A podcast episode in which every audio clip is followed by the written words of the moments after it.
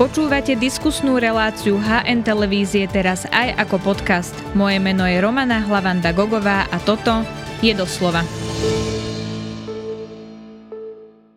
Koaličná zmluva je podpísaná a počúvame aj o prvých ministerských nomináciách. Otázne je, ako sa zachová prezidentka a či vôbec má právo moc. Progresívne Slovensko ide do, prvýkrát do parlamentnej opozície. Ako tam bude fungovať, to sa opýtam podpredsedu PS a novozvoleného poslanca Michala Trubana. Vítajte v relácii doslova. Dobrý deň, ďakujem veľmi pekne za pozvanie. Pán Truban, tak včera bola podpísaná koaličná zmluva, ja sa dostanem aj k tomu logicky, ale predtým sa ešte trošku tak prenesme v čase a poďme k tomu, ako sa vlastne mohla tvoriť štvorkoalícia a k tomu, čo sa vlastne dialo tesne po voľbách.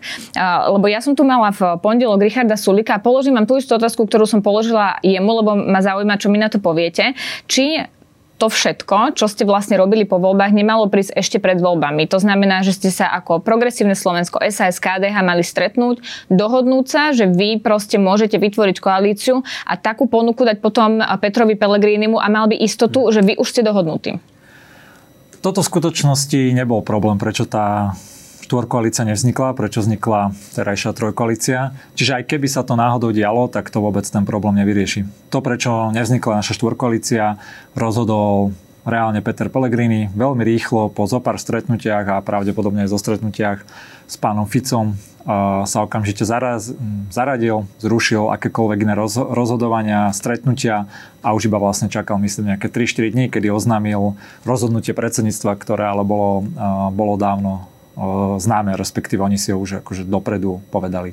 Že v skutočnosti to nebolo o tom, a to, bolo, to sú skôr také výhovorky Petra Pellegriniho, že keby prišla trojkoalícia sa postavila, keby si nedávali nejaké statusy, keby bolo, ja neviem, niečo iné sa urobilo, a, že by sa to spravilo v skutočnosti, a, žiadne rokovania v podstate ani ako keby neboli. Potom nejaké hlbšie neboli, že toto je nejaká ponuka na stole, tu je druhá, to, čo on stále hovoril, že ja si prídem vybrať Smer mi dá nejakú ponuku, PSK mi dá nejakú ponuku a ja potom vyberiem to najlepšie a nejak sa dohodneme.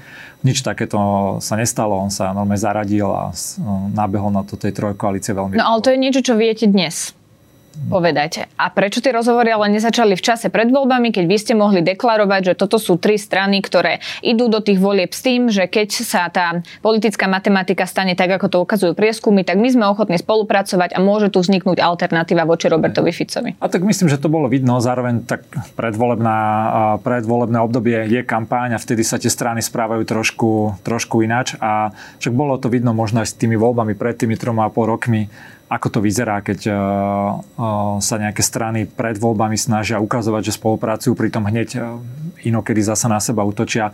Práve, že ja si vôbec nemyslím, že toto by mohlo zmeniť to, že by tá štvorkoalícia vznikla. To je len taká nejaká vymyslený konštrukt, ale vôbec to, na tom to nestalo ani nepadlo. No, nie... Peter Pellegrini vedel hneď, aj po tých voľbách vedel, že je tu trojkoalícia, respektíve štvorkoalícia. Tie tri strany sú pripravené, verejné vyhlásenia dávali, že sú otvorené rozprávať, dokonca mal aj interné svoje informácie, že sa, sa môže dojsť k takémuto stretnutiu. Napriek tomu na to nereagoval. Čiže to vôbec nebolo také, že by, že by videl, že sa tu niekto háda alebo že nemá žiadnu ponuku. Bolo to vidieť aj zo strany. KDH? Lebo tam boli tie otázniky, že ako to Milan Majerský myslel, keď hovoril, že KDH ide teda pravdepodobne do opozície a tak podobne. Tak ono to nevyzeralo, že vy ste jednotní a už len čakáte na Petra Pellegriniho. Pozrite sa, realita je taká, že každý chce vidieť uh, akože to, čo chce vidieť, alebo vidí takto, každý vidí to, čo chce vidieť. Uh, KDH, aj my, aj SAS dávalo Petrovi Pelegrinu jasne najavo, vedel to aj vo verejnej komunikácii, aj v súkromnej komunikácii, uh, že je tam ochota rokovať, je tam ochota sa dohodnúť.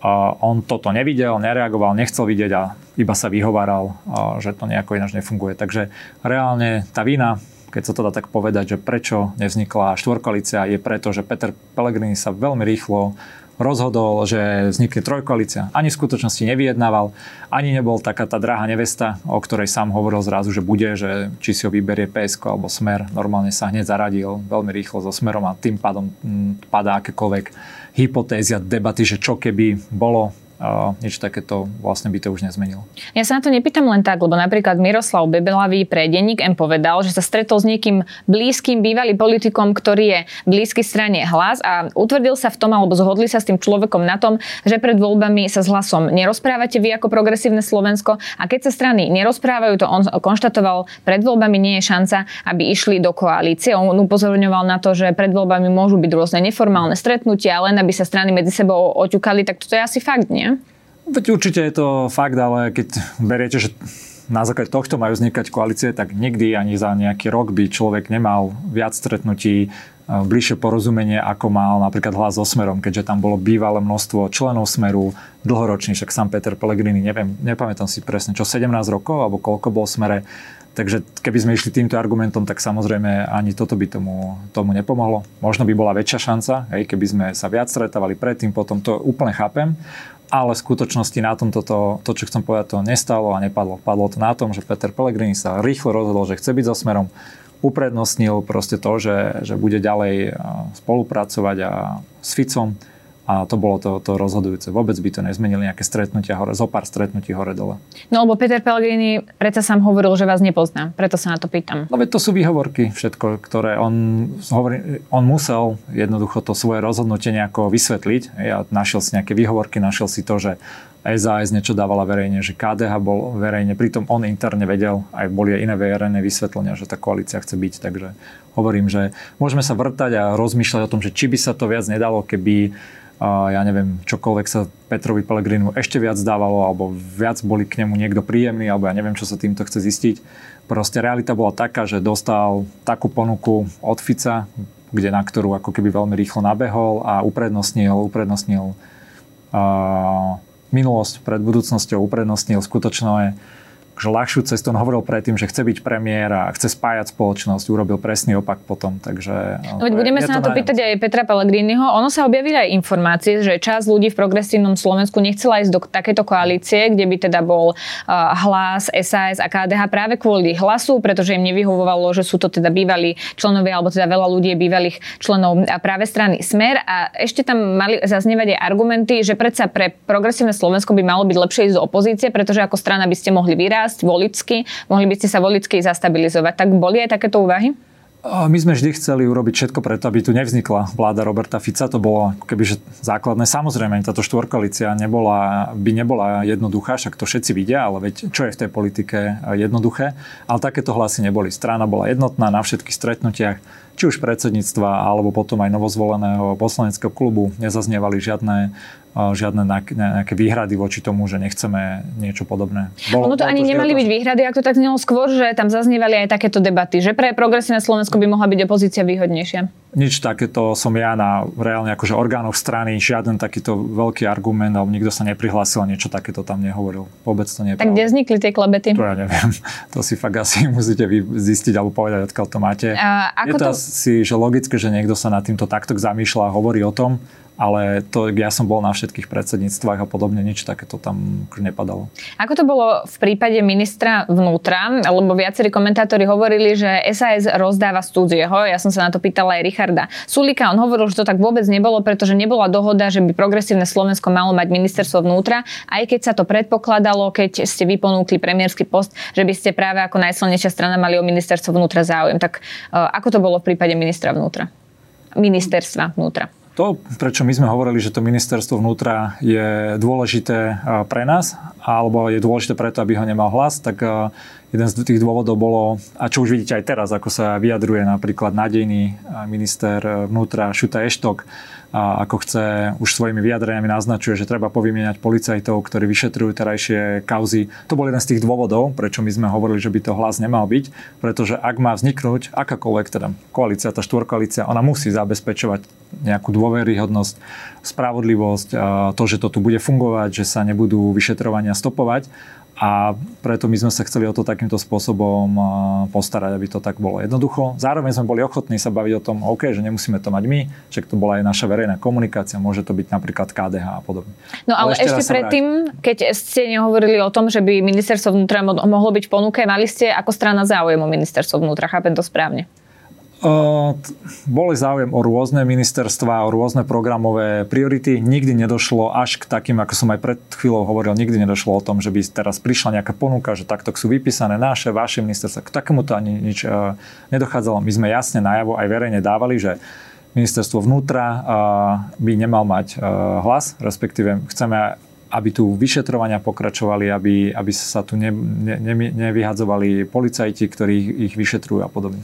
Bola ale chyba, že sa to verejne komunikovalo zo strany SAS podľa vás? Ja si myslím, že je, akože nebolo to vôbec šťastné toto robiť. A aj nám to akože nejakú vyjednávaciu pozíciu teoreticky nezlepšovalo, ale v skutočnosti nedošlo ani k takým vyjednávaniam, že kde by toto potom malo nejaký praktický význam. Hovorím, že toto všetko sú len výhovorky Petra Pellegriniho.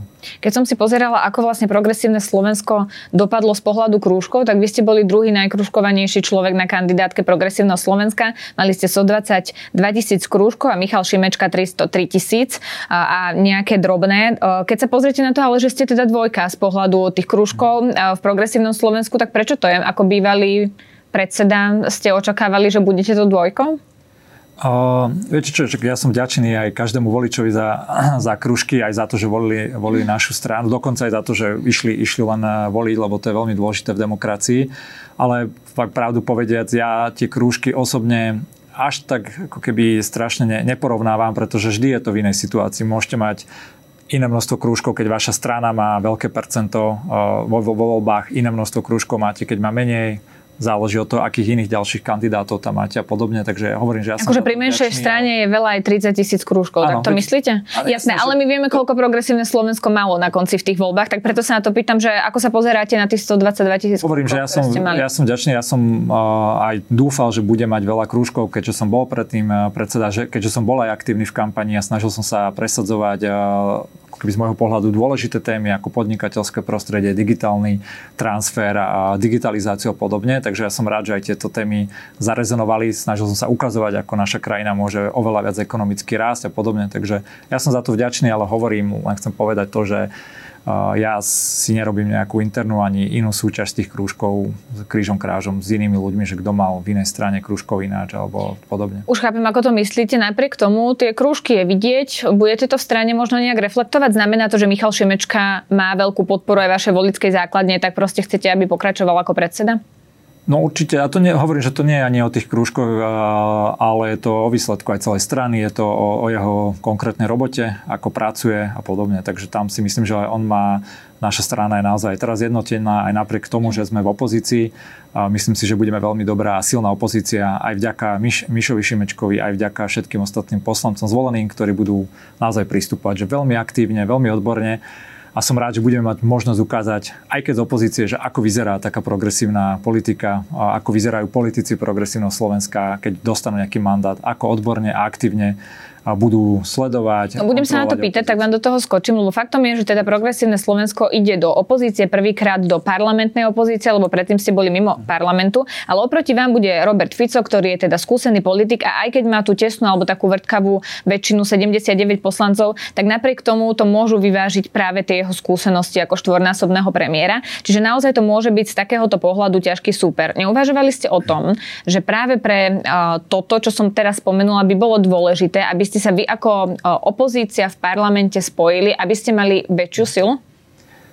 Ja, pokiaľ ešte progresívne Slovensko nie, niečo ukázalo, tak ukázalo to, že aj z veľmi ako, ťažkých časoch viete výsť oveľa silnejšie. Však nám sa nepodarilo, ako ste povedali, v tom 2020 dostať do parlamentu. My sme boli mimo parlamentná opozícia a nakoniec voľby skončili tak, že sme najsilnejšia opozičná strana. Dostali sme skoro 18 a takisto aj v tej opozícii, ako ste povedali, to bude ťažké, pretože Robert Fico je skúsený politik, ale má aj vrátku tú väčšinu. A áno, my sa budeme snažiť o spoluprácu aj v rámci opozície na dôležitých veciach, aby sme stali jednotní. Nebudeme robiť žiadne obchody s terajšou koalíciou, že ja neviem, vy nám zahlasujte nie, za niečo, aby sme mali ústavnú väčšinu v niečom a my, my vám schválime nejaký iný váš, možno menší zákon, takéto nič nebudeme e, robiť a verím, že ani nikto iný z opozície, že bude tá opozícia jednotná. A uh, my sme to aj ukázali v kampani, že fungujeme bez hádok, fungujeme odborne a snažíme sa proste prinášať reálne riešenia. Čiže ak by za vami prišli poslanci hlasu, ktorí by napríklad nemali podporu v SNS, vymyslím si príklad, a povedali by podporte zákon, ktorý by bol prioritne dobrý, vy by ste s ním napríklad súhlasili odsúhlasili a my vám potom podporíme niečo iné a môže vám niečo prejsť ako opozičnej strane, tak toto by ste... My, budeme takýto... sa, my nebudeme robiť s nimi žiadne kšefty, lebo to je spôsob, ako rozbiť celú tú opozíciu. To bude Robert Fico presne takéto veci bude používať na to, aby tá opozícia nebola jednotná to je tak štandardná jeho taktika aj všetkých. E, každý, kto by bol v tej koalícii, by to podobne robil. Samozrejme, keď bude nejaký zákon, ktorý my vyhodnotíme po odbornej stránke, že je dobrý a naozaj ľuďom pomôže, my ho podporíme bez ohľadu na to, že čo za to e, dostať. Pretože to Čiže je, je taká, spoluprácu s hlasom. Za nás určite aj s celou tou vládou, pretože to je taká cesta do pekla, ako tú opozíciu rozbiť. No, so Smerom a z SNS som si to ani veľmi nevedela predstaviť, ale keďže ste boli ochotní rokovať s hlasom o tej štvorkoalícii, preto som sa na to chcela opýtať. ale... treba vnímať už ako vládu, hej, tam už uh, takisto je to jednotná uh, už vláda, ktorá bude takto vystupovať, takže to už není, není tá situácia ako pred voľbami, to celé, to paradigma toho sa celá mení. No ale vrátim sa pôvod, k tej mojej pôvodnej otázke, lebo ja som sa pýtala, či ako opozícia budete spolupracovať, ale nemyslím len na tom, že sa budete ako bežne opozícia stretávať, ale možno vytvoriť nejakú, nejaké fórum, kde sa môžete stretávať, aby ste spoločne mali nejaký postup, ako postupovať voči teda Robertovi Ficovi a jeho koalícii, ktorú vytvoril. Takéto niečo si viete predstaviť? Viem si predstaviť, neviem, že nakoľko to bude naozaj, že nejak pravidelné, inštitucionalizované, že ako to bude si spísané, ale takéto, pre,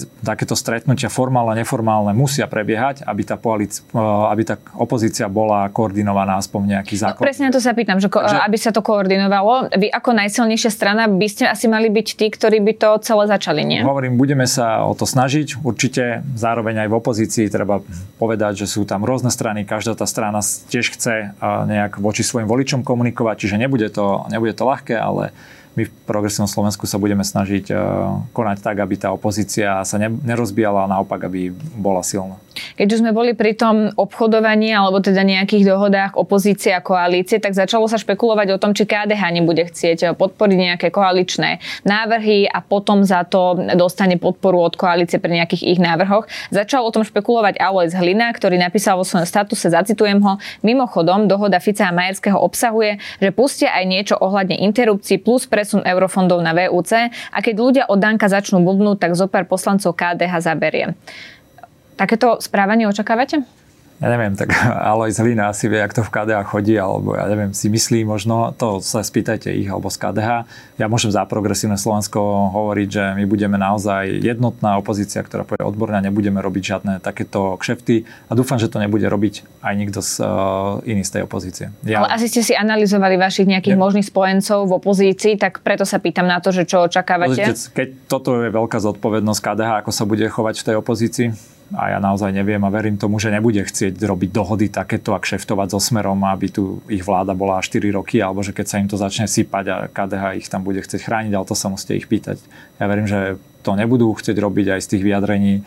Návonok to na teraz vyzerá tak. No, uh, ono je pri tomto asi dôležité odpovedať si, a vy ste to už vlastne spomínali, že či teda KDH bolo presvedčené pre tú štvorkoalíciu, alebo si povedalo, že ide do opozície a môže s koalíciou nejak ad hoc spolupracovať. Tak bolo KDH 100% presvedčené, že ak do toho pôjde Peter Pellegrini, tak aj oni jednotne do toho ako strana pôjdu? Myslím, že aj ich predsedníctvo tak rozhodlo, bolo to verejné, bolo to oznámené ich predsedom, takže ja nemám dôvod, prečo o tom pochybovať. Napriek tomu, že to takto verejne celostranicky oznámili, Peter Pellegrini sa rozhodol, že ide s Ficom, takže tam není žiadnych pochyb. Ja sa vrácam stále k tomu, že to sú len výhovorky Petra Pellegriniho, prečo nevznikla tá štvorkoalícia. A on keby chcel, tak eh, vznikne. Tam nebol žiaden problém medzi nami troma. Ako najsilnejšia opozičná strana, ktoré posty si chcete v Národnej rade nejakým spôsobom vy obsadiť ako progresívne Slovensko? Zrovna tie vyjednávania prebiehali aj myslím, že teraz pred pár hodinami. Dnes bolo stretnutie to, v Národnej rade predsedov. Ešte to nie je definitívne. Myslím, že aj tu opozícia ukázala, že sa dohodla.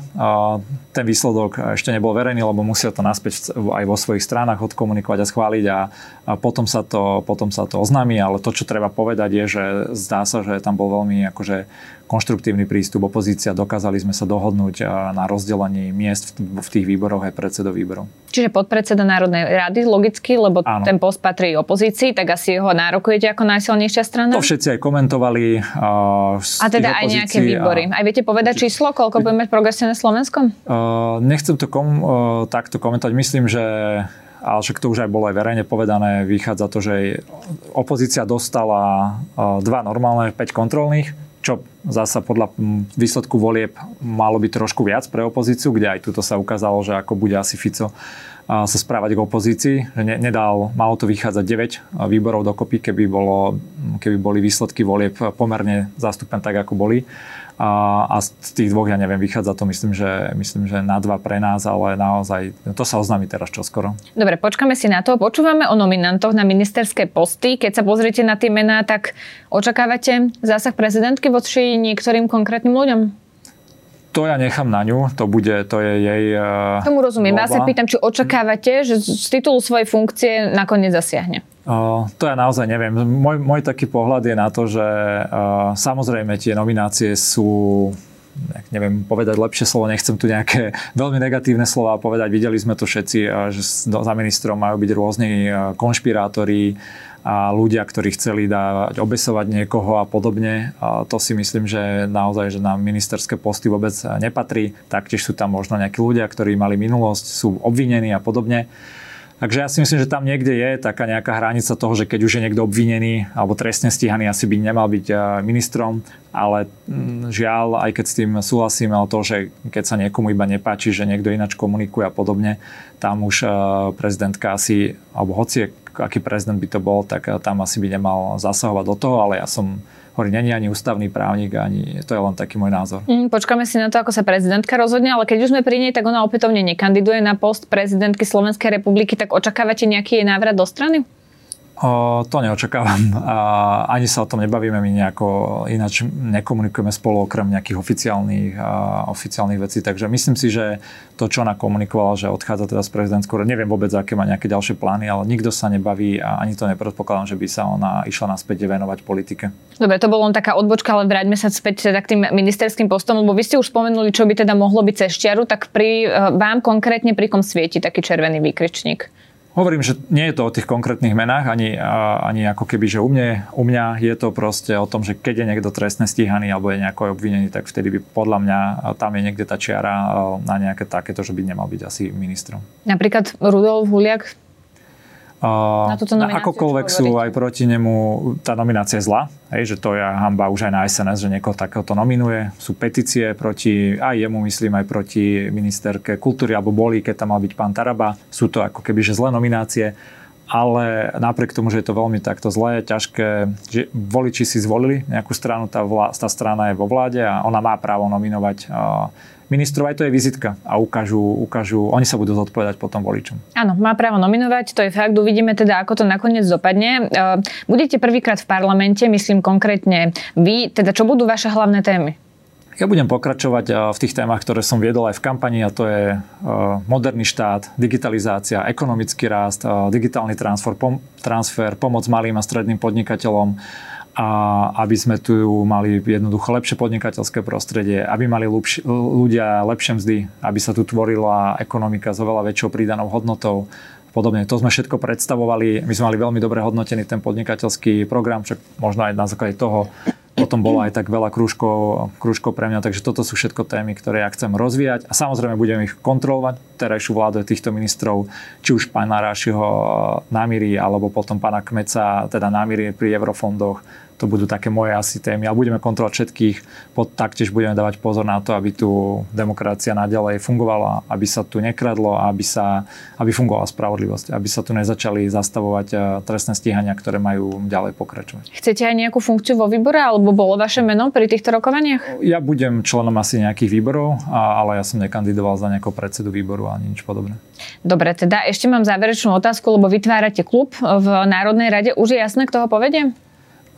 Ešte to nie je verejné, takže to necháme na predsedu alebo na aj daného človeka, ktorý to oznámi potom. Mne to ani neprináleží tu na nejako oznamovať. Dobre, teda počkáme si na to. Ďakujem veľmi pekne, že ste si na nás našli čas. To bol nový poslanec a predseda Progresívneho Slovenska Michal Truban. Ďakujem veľmi pekne. Ďakujeme, že nás počúvate aj vo forme podcastu. Ak chcete podporiť našu tvorbu a kvalitnú žurnalistiku, kúpte si digitálne predplatné HN. Choďte na hnonline.sk lomené predplatné. Ďakujeme.